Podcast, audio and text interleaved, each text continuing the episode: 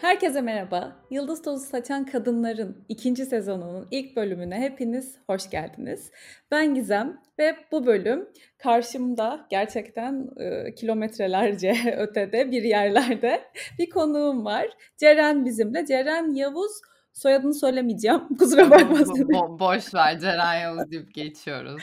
Benim için Ceren Yavuz. okunuyor evet. Boş, boş ver. O kısmı boş ver. O benim zaten kocamın soyadı. Ceren Yavuz var. Kendisini bilenleriniz vardır. Belki bilmeyenleriniz için zaten şimdi bize birazcık kendini nasıl anlatmak istersen anlatır mısın Ceren? Tabii. Ee, ismim Ceren. Yarışmaya Londra'dan katılıyorum. Beslenme uzmanıyım.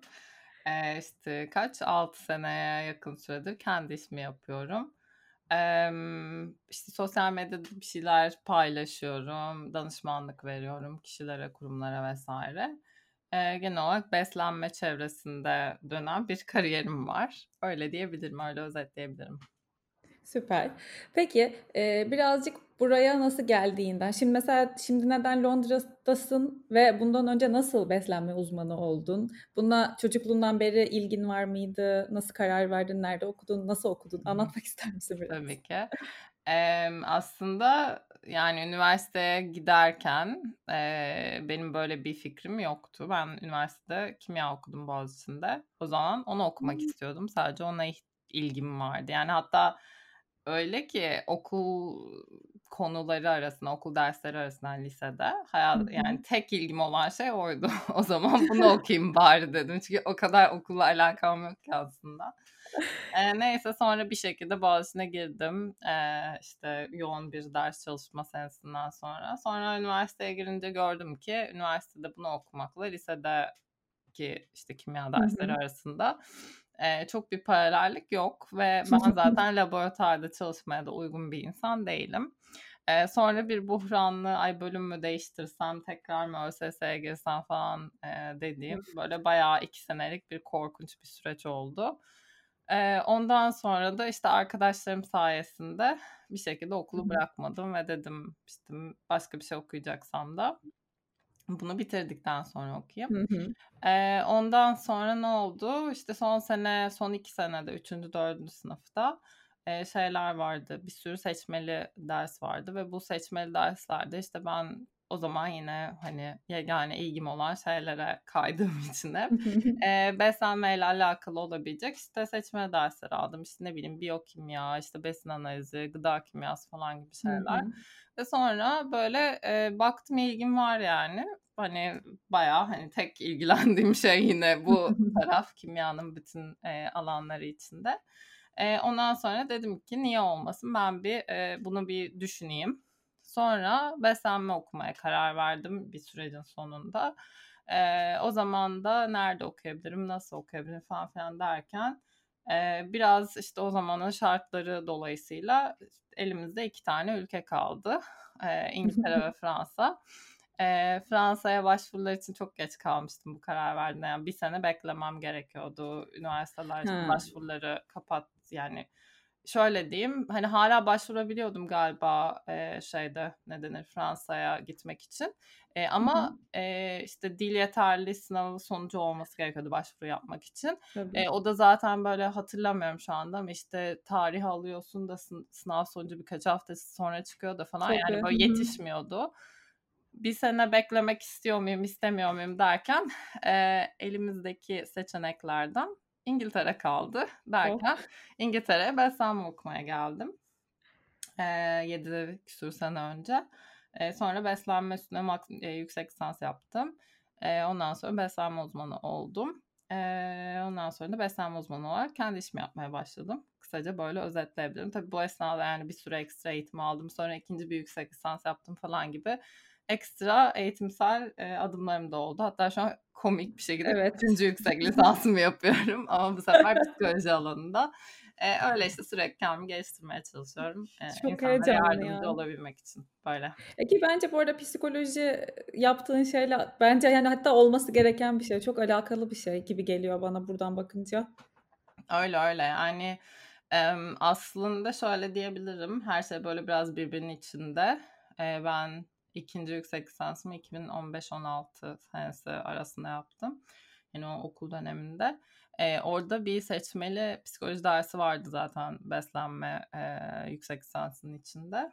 Eee, ve orada böyle bir öğrendiklerimde zaten ufkum açıldı biraz. Eee, sonra zaten o noktada, eee, insanlarla çalışmaya başlamıştım. Böyle şey görebiliyorum yani hani sen aynı input'u versen de danışana, Hı bazı şeyler farklı ilerliyor Ayşe ile Fatma arasında. Hani niye farklı? Çünkü hani karşındaki insanın psikolojisini anlaman lazım. Eee, verdiğin Tabii. bilginin işe yarayabilir olması ya da uygulanabilir olması için derken. Eee, sonra işte yüksek lisansımı yeme davranışı üstüne yaptım o 2. yüksek lisans eee, ta. O şey yüksek lisans tezini pardon. Hı hı. Eee, o zaten böyle bayağı iyicene psikoloji tarafına çekti. Bu esnada eşimle tanıştım. Eşim psikolog. Ha, ben bilmiyordum. evet, evet. Yani bu sene içinde o master yaparken eşimle tanıştım. Eee, master bitirmeye çalışırken. Ondan sonra işte o psikolog ve işte o zaman master'ını o da bitirmeye çalışıyordu. Sonra doktoraya başladı.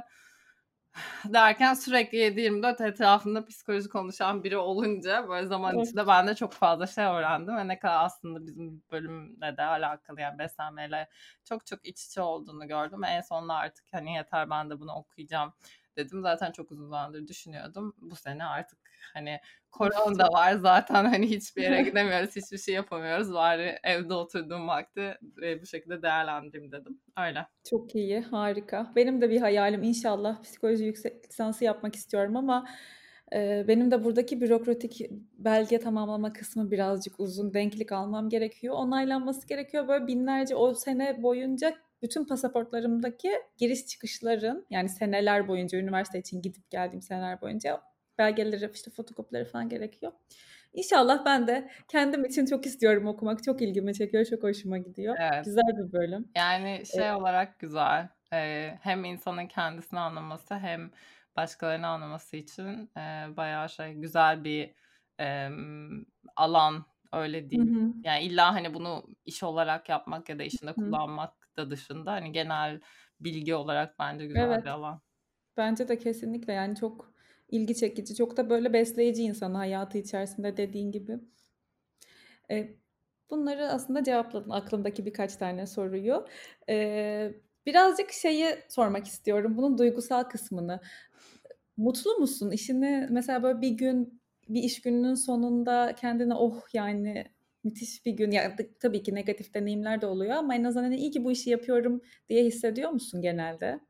E, her gün, yani her gün Allah'ım çok şükür diyorum. Yani bu benim işim, nasıl bu Of, benim çok işim iyi. falan diye. Yani şöyle diyeyim, hani mesela ben sabah çok iyi uyanmam genel olarak yani Hı hı. suratsız ve nalet bir insan olarak uyanırım. Benim böyle afyonum patlaması bir minimum 1 saat, daha erken bir saatte uyandıysam 2 saat falan sürüyor yani. Hani böyle insanlarla konuşabilecek ve iletişim kurabilecek noktaya gelmem.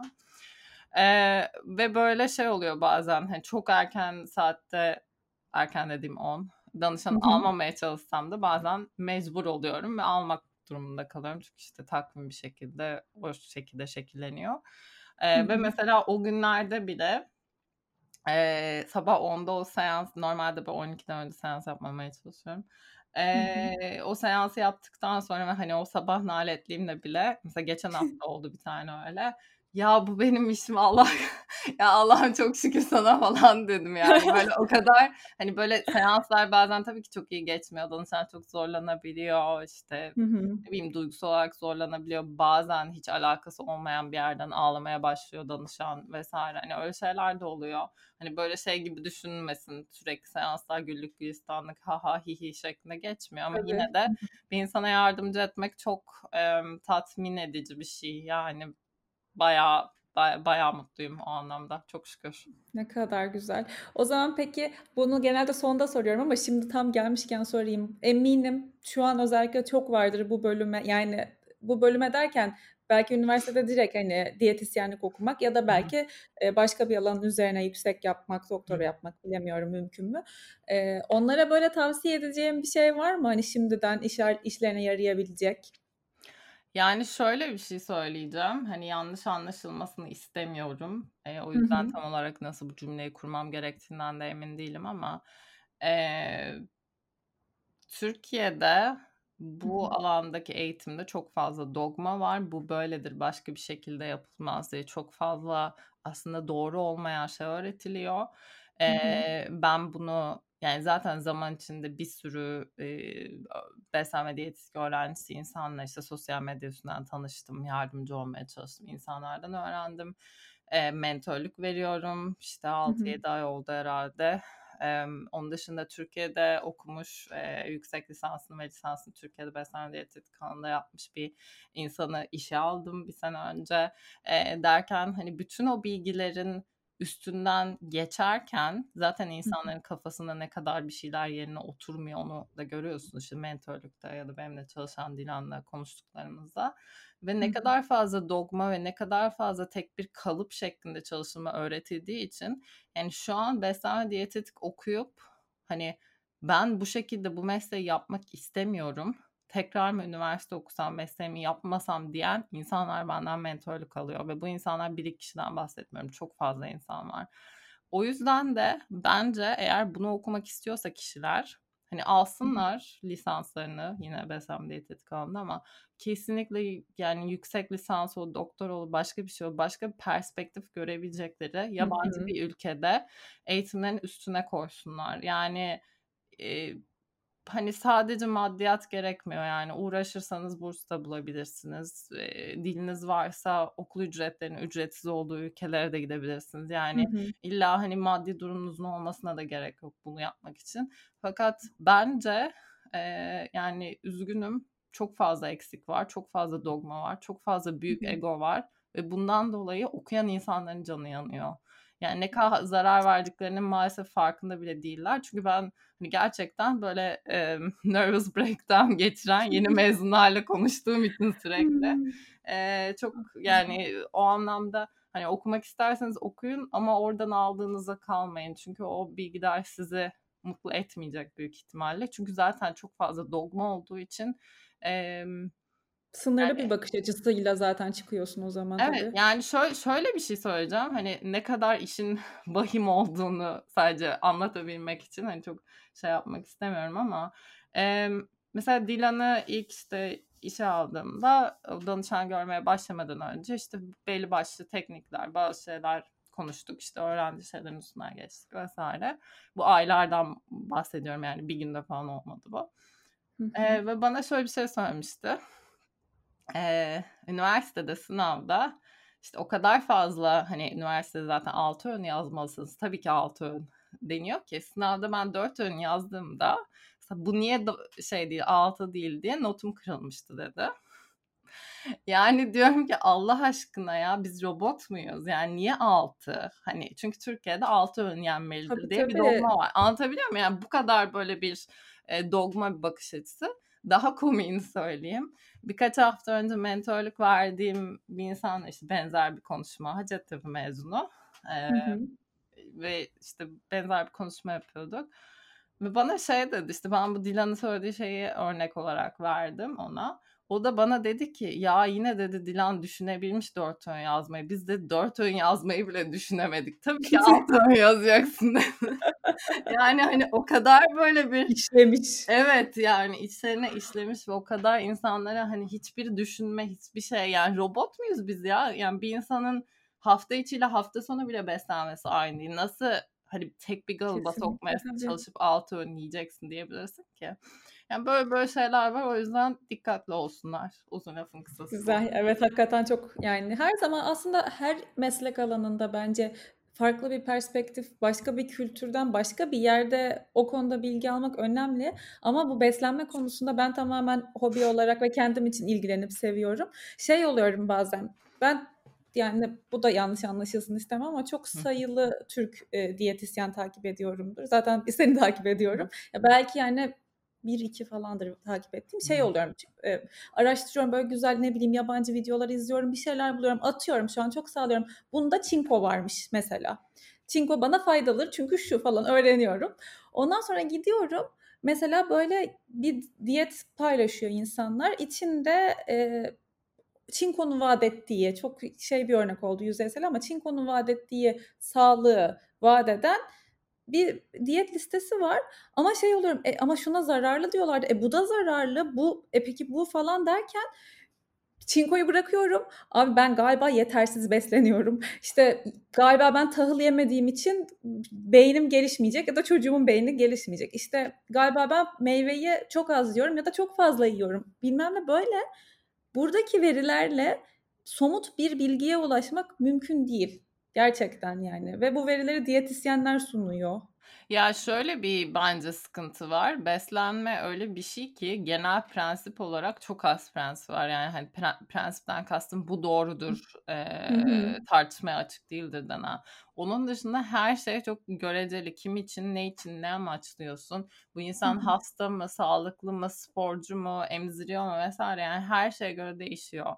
E, o yüzden de çok hani yani ben böyle çok genel geçer bir şeyler söylemekten zaten her zaman çekindim. Çünkü popülasyona göre bir kere çok değişiyor söylediğin şeyler. Yani ne bileyim en basitinden normal sağlıklı işte 50 yaşına kadarki bir insanın alması gereken proteinle biraz daha artık ileri yaş hani geriatrik döneme geçtiğindeki insanların alması gereken protein bile farklı aslında. Çünkü yaşlandıkça vücudumuz daha fazla yıkıyor kasları vesaire.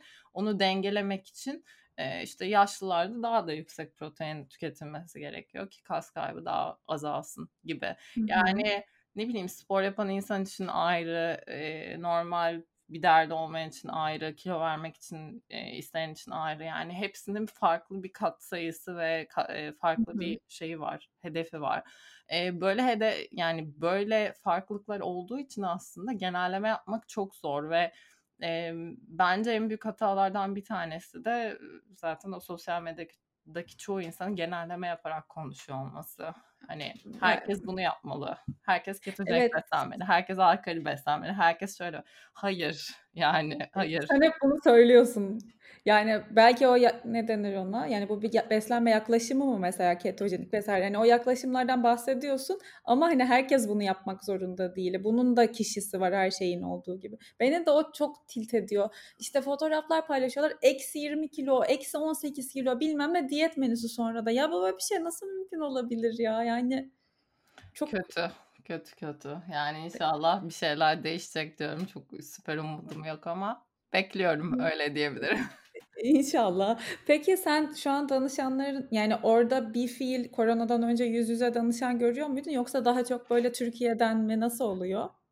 Yani şöyle diyeyim, eee, ikisini de yapıyorum uzun zamandır. Eee, ofisim var. Yüzde danışan Londra'da eee, danışanlarım da var. Yani koronadan önce yüzde görüşüyorduk tabii. Ama zaten kutu kadar bir ofisim olduğu için hani aramıza iki metreyi zor soktuğumuz için eee, koronadan sonra yani Mart'tan işte Mart'ın 10'u itibariyle falan herhalde hiç danışan görmedim.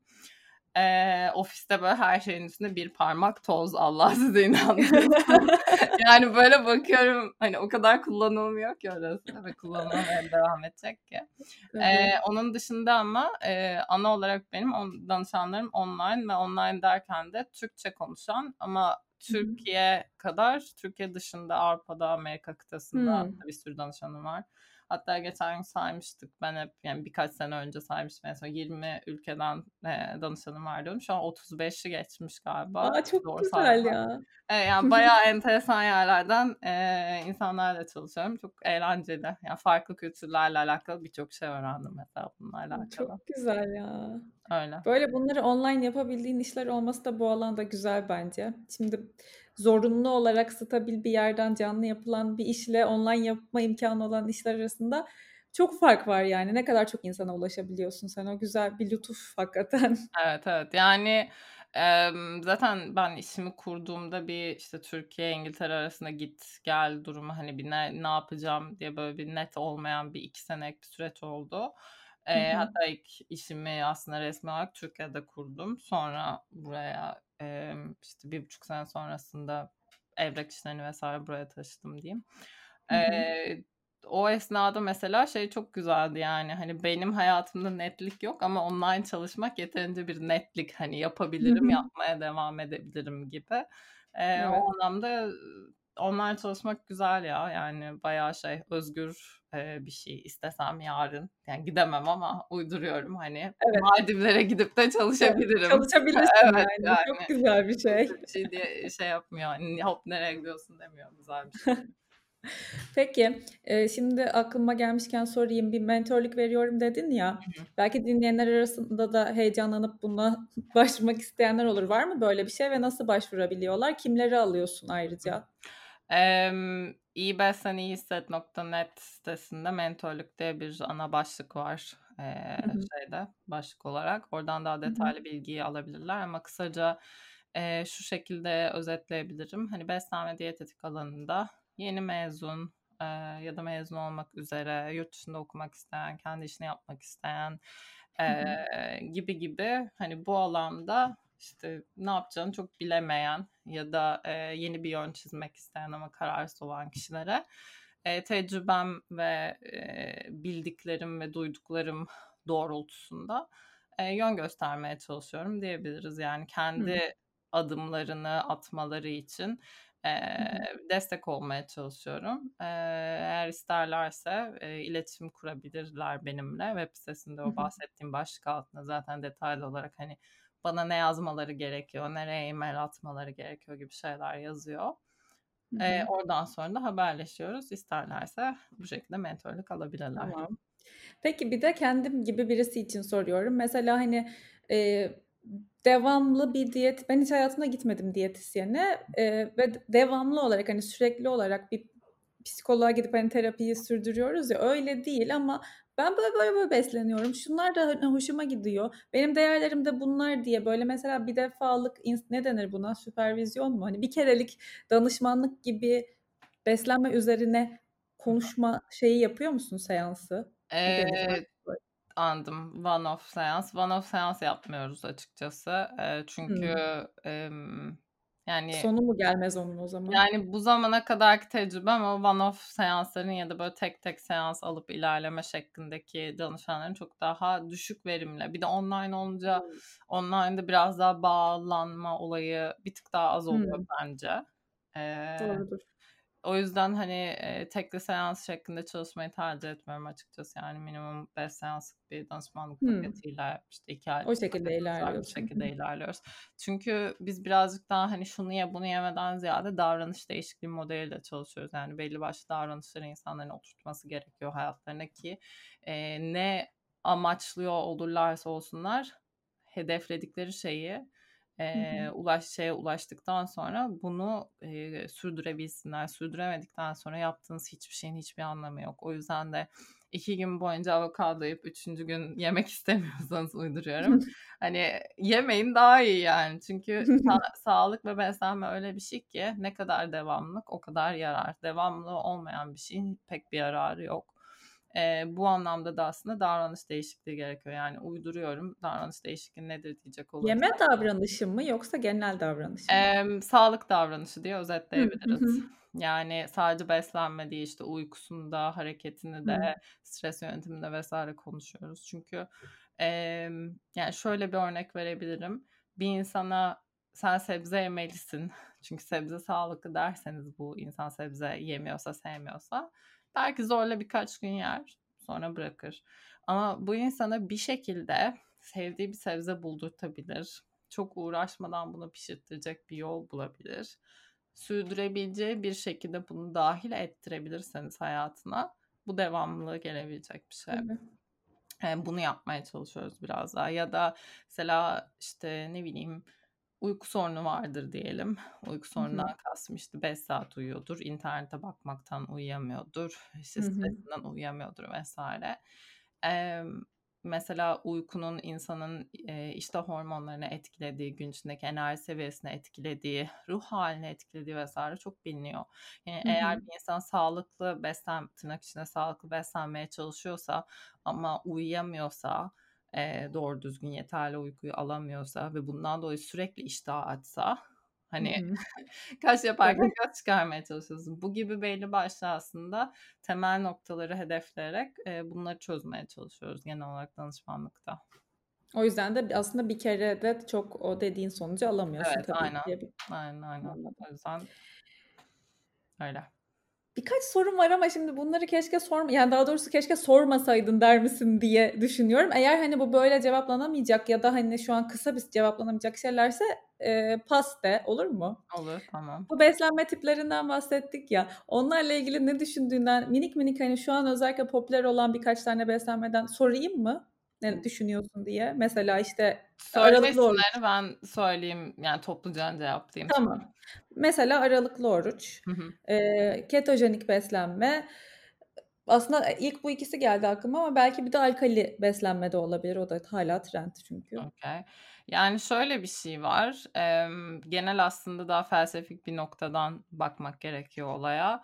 E, dedim yani beslenmede belli başlı prensipler var ve çok fazla hı. prensip yok diye. Ama o prensiplere uyan birçok farklı metot var. E, prensiplerden bir tanesi kim ne derse desin kalori dengesi. Giren kalori çıkan kalori arasındaki denge ya da dengesizlik kilo Hı hı. almanızı vermenizi ya da korumanızı etkiliyor. Kilo vermek çoğu sağlık sıkıntısına iyi gelen bir şey. Bu biliniyor yani. Hani non-negotiable öyle diyebilirim. Tartışmaya açık değil.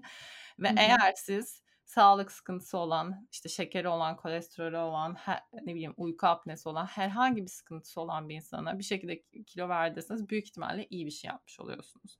Hı hı. Ee, ve kilo vermek için bu kalori dengesi ya da işte enerji dengesi dediğimiz prensibe uyan farklı metotlar var. Metotlarsa bu ismi geçen diyetler. Diyet Hı. e, dediğimiz şey ya da işte intermittent fasting de yine onlardan bir tanesi. Bunlardan bir tanesini yaparak kalori hı. açığı yaratabilir, kilo verebilir ve sağlığınızda ciddi e, iyileşmeler görebilirsiniz. Ama bu hı. aslında bu diyetlerin e, mucizesi ya da diyetlerin hani kendine özgü kabiliyeti değil. Bu ana temel prensibe uyan bir şey yaptığınız için. Yani ana temel prensibe uymanıza yardımcı olan bir metot seçtiğiniz için olur. E, metotlar gelip geçer. Yani ben size desem ki bugün hiçbir şey yemiyorsunuz. Bu da kilo verdir. Bu da sağlığınızı iyileştirir. Ne bileyim 5'ten sonra bir şey yemeyin. Bu da aynı şekilde büyük ihtimalle birçok şeye iyi gelir. Ama e, bu bir doğru değil. Doğru dediğim şey aslında prensip.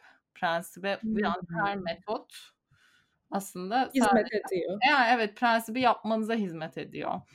Eee, Hımm. hani A noktasından B noktasına gitmek amacınızsa burayı bu yolu kat etmeniz için belki 150 tane farklı yol var. Hangi yolu tercih ettiğinizin önemi yok. Önemli olan şey o A noktasından B noktasına gitmek ya da gitmemek. Biraz böyle düşünmeye çalışmakta yarar var.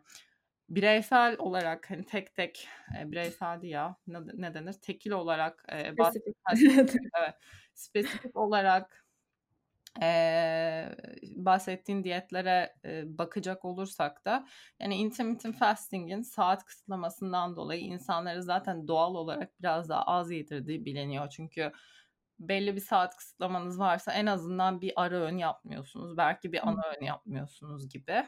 E, bu dolayısıyla kalori açığı yaratmaya yardımcı oluyor. Ve dolayısıyla kilo vermeye yardımcı oluyor. Ama bunun dışında e, intermittent fasting yapmanın insanlar üstünde altını çiziyorum. İnsanlar üstünde iddia edildiği kadar bir sağlık yararı olduğunu gösteren herhangi bir bulgumuz yok. E, otofaji vesaire anlamında da yok. E, Yıkılıyorum. evet. Bu tarafa bu tarafa yıkıldım gerçekten. Yani yok hani eğer yani dediğim gibi e, bu metot ve prensip hatta ben bunu post yazayım. Hep aklıma geliyor bu konu sonra diyorum. Of, Evet evet. Evet. Yani metotlar ve prensipler arasındaki farkı bilmemiz lazım. Keza aynı şekilde ketojenik diyet içinde. Evet ketojenik diyet terapötik yani terapi amacıyla kullanılan bir diyet. Epilepsi gibi nörolojik hastalıklarda kullanılıyor. Ama bu demek değildir ki herkes için iyi, herkes için kullanılmalı. Ketojenik diyet evet bir besin grubunu e, ciddi şekilde karbonhidratları kısıtladığı için kalori alımını zaten doğal olarak bayağı bir azaltmaya dediğin gibi. Oluyor. Ama yine aynı şekilde aynı noktaya gidiyor. Ee, ya da alkali diyet yine besin grubu olarak hani çok sebze meyve ağırlıklı ve diğer çoğu şeyi çok azalttığı için Hı hı. yine aynı tarafa gidiyor. Ee, yani bu prensipler ve metotlar arasındaki farkı bence herkesin öğrenmesi gerekiyor. Öğrensek zaten belki de bu kafa karışıklığı biraz daha azalacak. Doğru. Evet. Şimdi aydın birazcık aydınlandım yıkılarak da olsa. Peki o zaman bir şey daha soracağım. Şimdi çünkü bu da aşırı gündemde. Eee, süt grubu ürün yani süt ürünleri, bu dairy ürünleri. Senin bu konuda bir bir yazdığın bir şey var mıydı bilmiyorum. Bilmeden soruyorum. Hani bir şey söylediysen de tekrarlatmış olacağım ama e, nedir buna senin bakış açın bir uzman olarak? Yani Emm, bayağı önce yazdım ya. 4 sene falan olmuş olabilir. Çok trend olan şeyleri yazmamaya çalışıyorum özellikle. Trend olmadan önce yazmıştım bu konuda öyle diyebilirim. Eee, belki 5 sene bile olmuştur. Şimdi şöyle, eee, süt ürünleri zararlıdır diyen bir güruh var. Hı son birkaç senedir işte ortaya çıkan özellikle. Emm, burada yine bence genellemelerin, eee, hat yani genellemelerden dolayı hataya düştüğümüzü düşünüyorum. Ne demek istiyorum diyecek olursak, eee, belli bir yiyecek, belli bir besin, belli bir gruba zararlı olabilir ama bu herkes için zararlı olduğu anlamına Hı hı. Süt ürünlerinde de yine aynı, eee, yanılgıya düşüyoruz. Çünkü insanoğlunun tarihine baktığınızda yani işte 10 bin 11 bin sene önce e, yerleşik hayata geçilmesi sonrasında hayvancılığın başlaması derken aşağı yukarı hani 11 bin senedir diyelim süt ürünlerinin insan beslenmesinde e, yer aldı kabul ediliyor. E, yerleşik hayat hayvancılık nerede başladı diyecek olursak Mezopotamya'da. Ee, Mezopotamya neresi diye bakacak olursak zaten hani günümüz ülkemizin e, de içinde bulunduğu bölgeden bahsediyoruz.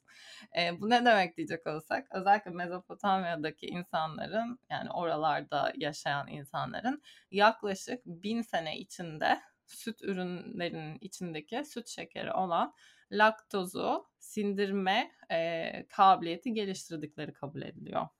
Fakat bu çok bölgesel bir şey. Mesela kültürlerinde hiç süt ürünü olmayan Asya toplumlarında işte ne bileyim Japonya'da, Çin'de vesaire adamların kendileri de ataları da hiçbir süt ürünü tüketmedikleri için e, süt ürünlerini doğru düzgün sindiremiyorlar. Çünkü o şekilde gelişmemişler. Ama bizim atalarımızda biraz daha durum farklı.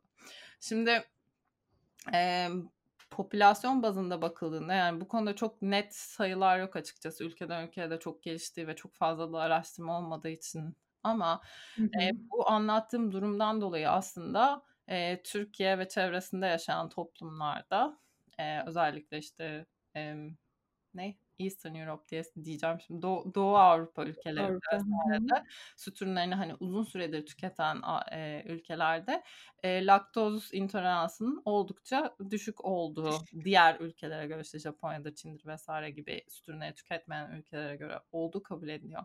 Şimdi durum böyle olduğu için de açıkçası genelleme yapıp hmm, onlar sindiremiyorsa biz de sindiremiyoruz ya da Amerikalılar sindiremiyorsa biz de sindiremiyoruz demek çok doğru değil e, yanılgıya düşürüyor. Evet laktoz intoleransı diye bir şey var ama dediğim gibi görülme sıklığı özellikle bizim toplumumuz için çok yüksek değil. Çünkü kültüründe gerçekten süt ürünü olan bir yemek kültüründe hmm. süt ürünü olan bir toplumuz. E, ve laktoz intoleransı dediğinizde de e, yani şöyle bir kabulleniş var. Laktoz intoleransı olan insanlar bile yani cidden hani tolere edemeyen insanlar bile belli bir miktarı yine tolere edebiliyorlar. Bu sıfır hmm. miktar değil. Yanlış hatırlamıyorsam ya 12 ya 20 idi tam hatırlamıyorum şu an total e, günde gramı hmm. e, tolere edebiliyor diye kabul ediliyor. E, bilimsel literatürde intoleransı olan insanlar bile. O yüzden de aslında hani çoğumuzun büyük ihtimalle süt ürünleriyle bir sıkıntısı yok sıkıntısı olanlar bile düşük dozda miktarları tüketebiliyorlar. Ee, yani çok da aşırı düşük bir şeyden de bahsetmiyorum bu arada. Hani 10 ya da 20 gram bayağı hani her yemeğin yanına birkaç kaşık yoğurt yerseniz yine o limitin altında hmm. kalıyorsunuz genel olarak. E, fakat bir de şöyle bir durum var. Hani e, karıştırılmaması gereken. Bir de e, süt proteinine alerji olabilir e, alerjiler hani bir gram bile tüketmemeniz gerekiyor hmm. demek. Ama alerjiler zaten yani toplum bazında çok daha düşük sıklıkta görülen bir şey. Hani işte ne bileyim buğday alerjisi de var, süt alerjisi de var, soya alerjisi de var gibi hı E, ya da yer fıstığı alerjisi de var. Hani e, bu gibi şeylerden bahsediyorum. E, tabii ki böyle bir popülasyon da var ama Hımm. Eee, bunun zaten görülme sıklığı çok çok düşük. Yani Türkiye özelinde bilmiyorum süt, eee, protein alerjisi ne sıklıkla görülüyor ama hani %1 civarında falandır diye tahmin ediyorum. O! Belki daha bile düşüktür. Eee, zaten öyle bir sıkıntınız varsa da biliyor oluyorsunuz. Çünkü bir 1 Hı gram bile tüketmemeniz lazım. Vücudunuz ters reaksiyon gösteriyor ciddi şekilde. Eee, o yüzden de uzun lafın kısası genelleme yapmadığımız sürece kafamız daha az karışacak diye düşünüyorum. Süt ürünleri Yani konusunda da Eee diğer şeylerde olduğu gibi. Ya, böyle birazcık sanki hakikaten artık insanların kendi kendi vücudunu dinlemesi, hani, bende bu, evet, belki çok küçük bir grup var, işte, laktoz intoleransı olan. Bu nedir? Nelerden oluyormuş? Bir bakayım bende de oluyor mu bu falan diye belki bakmak lazım. Ya, ben hiçbir doktora gitmedim mesela ama beni bazı süt ürünleri bir bir miktardan fazlasını tükettiğim zaman rahatsız ediyor. Böyle dilimde zehir gibi bir tat kalıyor, işte, karnım şişiyor falan ve ben bunu bildiğimden beri zaten çok salt süt hiçbir zaman tüketmedim. Ben yani ben kahveyi de hep sade içiyorum. Özellikle salt süt ya da böyle ayran içiyorsam yanında yoğurt, üzerine yoğurt falan yapmamaya çalışıyorum. Mesela peynir falan tolere edebiliyorum. Doktora gittim mi gitmedim. Böyle olduğuna kendim vardım. Denediğimde de faydasını gördüğüm için aslında hani faydasını görmesem giderdim bir doktora mutlaka ne oluyor diye. Kendimi dinlemeyi öğrendim ama eskiden ben de böyle ne duyuyorsam, "A, çok iyi, tamam, işte, ölümsüzlük demek ki böyle olacak." falan, işte, full sebze yiyeyim, et yemeyeyim, bilmem ne falandım. Ne zaman ki bunu kendime bakmaya başladım, o zaman acayip bir yük kalktı kafamdan gerçekten. Hakikaten bence herkesin birazcık böyle bakması lazım. Yani, sadece şunu söyleyeceğim, kendine bakma kısmı çok doğru. İnsanın kendine, eee, bir dikkat etmesi, bir gerçekten tarafsız şekilde kendine bir bakıp, evet bende, eee, bu ne tepkiye, eee, neden oluyor ya da olmuyor diye bakması önemli ama eğer biz, eee, bu adımı atarken bir ön yargıyla bu adımı atarsak, Hımm. süt ürünü kesin bana zarar veriyor diye, eee, kabul edip Tabii. ondan sonra buna bakarsak, eee, burada zaten nosibo etkisi dediğimiz bir olay var ve bu özellikle laktoz için, eee, çalış bilimsel çalışmalarda da gösterilmiş bir şey. İnsanlar, eee, nasıl diyeyim, laktoz intoleransı olmasa bile laktozlu olduğunu sandıkları bir şey tükettiklerinde, tükettikleri şeyin içinde altını çiziyorum laktoz yok. Laktoz intoleransı varmış ve laktozlu bir şey tüketmiş gibi tepki veriyorlar. Evet. Bu gösterilmiş bir şey. Enteresan bir şey. Beyni çok acayip ya. yani evet, o yüzden de hani o beklentiyi, eee, doğru oluşturmak ya da tarafsız bir perspektifle olaya yaklaşmak çok önemli. Yani siz eğer bir yiyeceğin size gerçekten zararlı olduğunu ya da kötü geldiğine inanıyorsanız ve hadi bakalım bir bakayım keseceğim iyi gelecek mi diyorsanız yani iyi gelmeme ihtimali yok. Ama o gerçekten sizin o yiyecekle sıkıntı çektiğiniz anlamına gelmiyor. Eee, dediğim gibi bu Doğru. bahsettiğimiz nosibo etkisi de olabilir. Bunu da kendimize hatırlatmakta yarar var. Doğru. Ay, çok teşekkürler. Çok güzel şeyler öğrendik. Şimdi birazcık podcast'in, eee, amacı olan kısma da hani ana amaçlarından birisine doğru geçmek istiyorum. Eee, kadın ben benim buna çıkış noktam kadının kadına düşmanlığını, eee, yüksel yani irdelemek demeyeyim ama belki bir yeni bir bakış açısıyla neden böyle oluyor, böyle olmamasını diliyoruz ya, neden böyle oluyor, ne yapabiliriz'i hani birazcık düşünmekti. Yani zaten kadın vücudu bu hasetin, bu kötücül tavrın aslında bir yerde belki de, ana kaynaklarından bir tanesi. O yüzden seninle birazcık bununla ilgili konuşmak istiyorum. Nasıl bahsetmek istersen, birazcık sen ne düşünüyorsun bu konuda? Sen nasıl birleştiriyorsun beslenmeyle, hatta şimdi tabii psikolojiyle Hı hı. kadınların bu durumunu? Emm, yani bence yine çok sistematik bir hata olduğunu düşünüyorum burada. Çünkü kültürel olarak bir kere small talk'u bile kilo üstünden yapan bir kültüre sahibiz. Bunu ben Türkiye'den taşınmadan önce çok fark etmemiştim. Taşındıktan sonra, "A, burada kimse kilo konuşmuyor." diye bir farkındalığım oldu. Çünkü mesela Türkiye'de bir insana, işte, uzun uzun süredir ya da bir süredir görmediğiniz bir insanla karşılaştığınızda, yani ilk cümle gerçekten istisnasız "Kilo mu aldın sen, kilo mu verdin sen?" oluyor. Evet. Yani almasanız da vermeseniz de. Eee, ve bu bunun üstünden bir iletişim kuruyoruz maalesef. Bu zaten bence insanlara zarar veren bir şey. Çünkü insanları biraz daha, eee, ne denir? Self conscious yapıyor. Ay, bir sürü İngilizce kelime kullandım, özür dilerim ama o şu an şey yapamıyorum. Eee Kendi farkında böyle mi? Nasıl çevirdin yani daha böyle bir, eee, huzursuz yapıyor diyebilirim, hani, Evet. biraz daha. Eee, acaba aldım mı, acaba verdim mi, acaba hı. gerçekten böyle mi diye. Hani dikkati biraz daha zaten beden üstüne çekiyor. Evet. Eee, bence buradan zaten en başta uzaklaşmamız lazım. Çünkü insan dediğiniz şey sadece bedenden ibadet eee, ibaret değil, ibadet ne? İbaret değil. Emm, öyle olduğu için de aslında yani insanı insan olarak, bir bütün olarak görebilmeyi öğrenmemiz gerekiyor. Etrafımızdakileri de, kendimizi de. Sonuçta biz sadece süs bebeği değiliz yani böyle rafta oturalım hani biblo gibi. Eee, biz bu bedenin içinde birçok farklı şey yapıyoruz. Emm, bedenimiz hayat amacımız değil, hayat aracımız. En sevdiğim cümlelerden bir tanesi. Çok Eee, güzelmiş. hayatımızı gerçekleştirmek için sahip olduğumuz şey bedenimiz. Hayatımızdaki en önemli şeyimiz değil. Eee, biraz bu perspektiften aslında hem kendimizi hem başkalarını görmeyi aslında öğrenebilsek, içselleştirebilsek, eee, zaten daha huzurlu olacağımızı düşünüyorum ya. Ama eğer beden böyle bir başarı objesine dönüşürse, hani nasıl işte kapitalist dünyada ne kadar, eee, pahalı bir araban olsa o kadar başarılısın, ne hı. kadar pahalı bir evin olsa o kadar başarılısın şeklinde bir algı var ya, beden de aslında onun bir şeyi, bir, eee, iz düşümü gibi. Hani Hı hı. ideal bir beden, ideal işte dönemsel olarak değişen bir tabir. Hı ona sahipsen başarılısın gibi bir algı var ama aslında yani hayat bu kadar, eee, yüzeysel değil. Biz ya.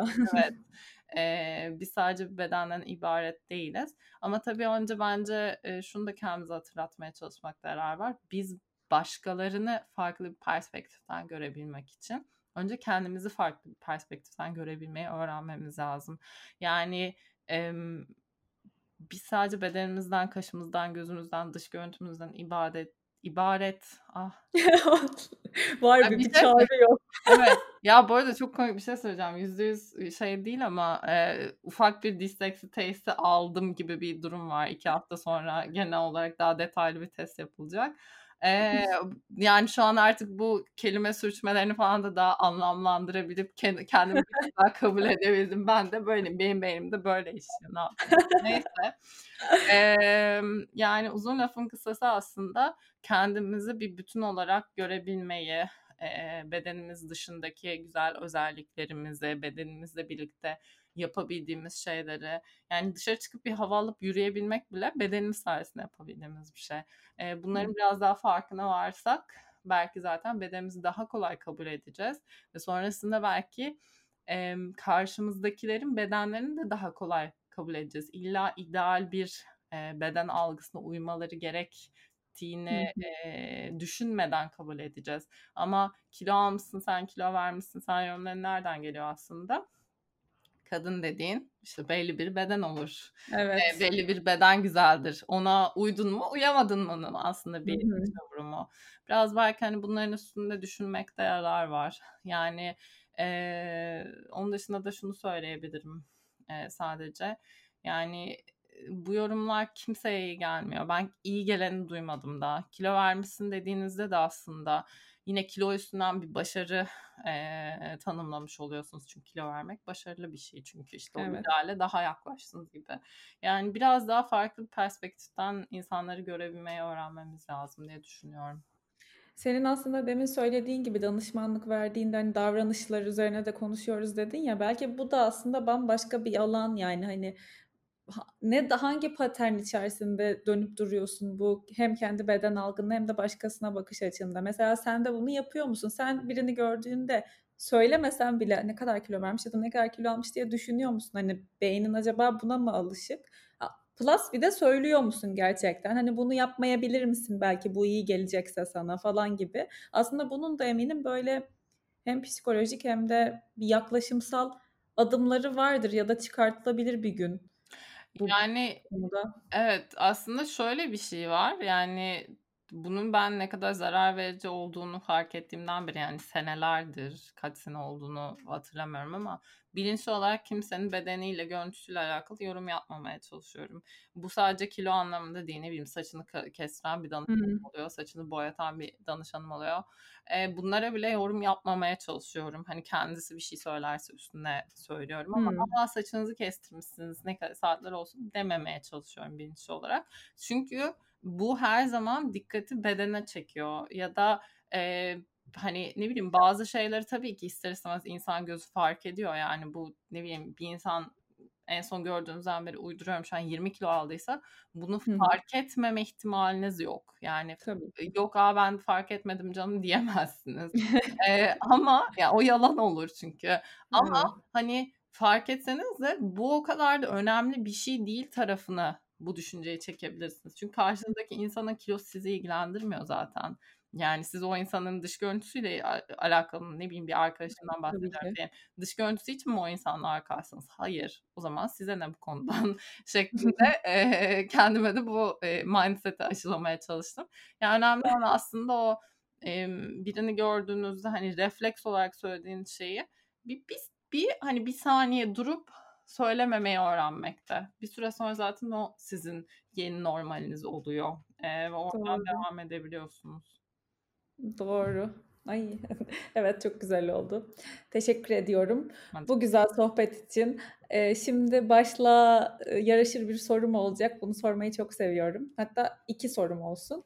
Birincisi e, senin hayatında var mı böyle yıldız tozu saçıyor gerçekten özellikle de sana saçmış, sana bir şekilde ilham olmuş birileri. Tanıdığın ya da tanımadığın yani. Benim tanımadığım da çok var çünkü uzaktan etkilendiğim. Yani bilemedim şu an. Parti sonuç tavşan gibi hissettim kendimi. ee, düşünüyorum şöyle şey olarak en çok kimden e, etkilendim ya da ne yaptım diye bir, bir düşündüm şu anda. Hı hı. Yani mesela kimya okurken hani hı en büyük şeylerden bir tanesi hala da öyle. E, Marie Curie benim için çok büyük bir şeydi. Hani daha üniversite evet. okumaya başlamadan daha lisedeyken falan biyografisini okumuştum ve böyle vay canına hani idealist bir kadın diyerek e, takdir almıştı. E, benim gözümde tabii ki çünkü benim takdirme ihtiyacı var zaten. Rahmetlinin. E, o benim için çok büyük bir idoldü. Onun dışında da e, düşünüyorum şu an. Yani son zamanlarda kim var beni çok etkileyen vesaire diye. E, çok güncel bir şey olacak belki ama e, kişi olacak ama e, Michelle Obama'nın kitabını sesli kitap olarak dinlemiştim. Ee, yani böyle biyografi falan yani okumayı dinlemeyi severim zaten. O beni bayağı etkilemişti. Ee, yani kadın ses tonu falan zaten çok sevimli. Ee, böyle kendi hikayesini kendi dilinden dinlemek çok güzeldi. Yani o böyle bayağı e, inspirational bir e, ilham verici bir hikayeydi ve böyle vay canına ya hani ne kadar yani zorlukların içinden sonuçta e, çıkıyorsun bir sürü işte eşitsizliğe evet. rağmen e, ve first aid oluyorsun Amerika'da gibi ve bir yani. olarak e, çok e, ilham verici bir hikayeydi. Güncel olarak da aklıma o geliyor şu anda. Keşke biraz daha düşünseydim. Olsun Ama ya bu böyle spontane. evet evet sonuçta cevapladın yani. Peki ve son soruma geçiyorum. Sen e, kendin motivasyonunu kaybediyor gibi olduğunda ve Yok yükseltmen gerekmesin. Gerçekten motivasyonunu kaybediyor olduğunda ne yapıyorsun? Ay, bırakıyorum işle alakalı bir şey yapmayı. Yani e, çok kendimi zorlayabilen bir insan değilim. Böyle hani işte şunları yapacağım, bu hedefleri tutturacağım falan yani neyse hani yapılması gereken bir to do listim var. Ee, yani danışmanlık dışında işte ne bileyim e-maildir, admindir bir sürü yapmam gereken şey başka şeyler oluyor arkada e, öyle hani benim kontrolümde olan şeyleri yapmam gerekiyorsa ama yapacak motivasyonum yoksa motivasyon gelene kadar biraz bekliyorum açıkçası. Çünkü yani şeyi biliyorum zorlasam zorlarım. Hani zorlayabilirim. Bu kapasitem var. Ee, ve işte okul hayatımda da bir şekilde e, bunu kullanmam gerekti. Ama sonrasında ben olaydan soğuyorum. Yani daha da soğuyorum. Hmm. O yüzden hani kendimi o genel olarak işle alakalı şeylerden soğutmamaya özen gösterdiğim için böyle sıkılıyormuş gibi olduğumda bir süre işle alakalı bir şey yapmamaya çalışıyorum. Ne bileyim hani işte korona öncesi tatil birkaç ayda bir en azından bir hafta bir tatil yapmaya çalışıyordum. O bana çok iyi geliyordu. E, şimdi de ev tatili modası şeklinde e, bir trendi e, tutturmaya, oturtmaya çalışıyorum bu sene için.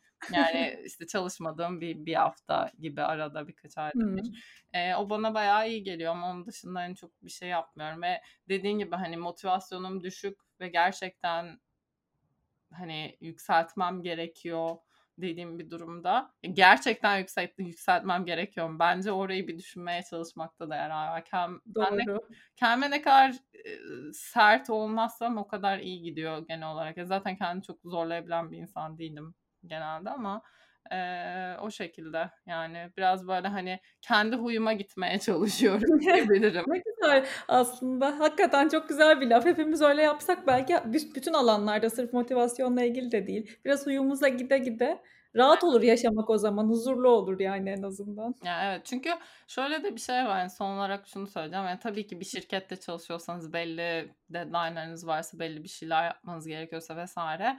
Yani yapacaksınız. Hani o konuda bir şey yok. tartışabileceğiniz bir durumda değilsiniz. Ama kendi işinizi yapıyorsanız ve biraz daha zaman olarak işte deadline olarak vesaire kendi yönetebildiğiniz bir noktadaysanız bazı şeyleri biraz daha yani yaptığınız çoğu şey o kadar da acil olmuyor. Yani o maili evet. 3 saat sonra da yazabilirsiniz uyduruyorum evet. gibi.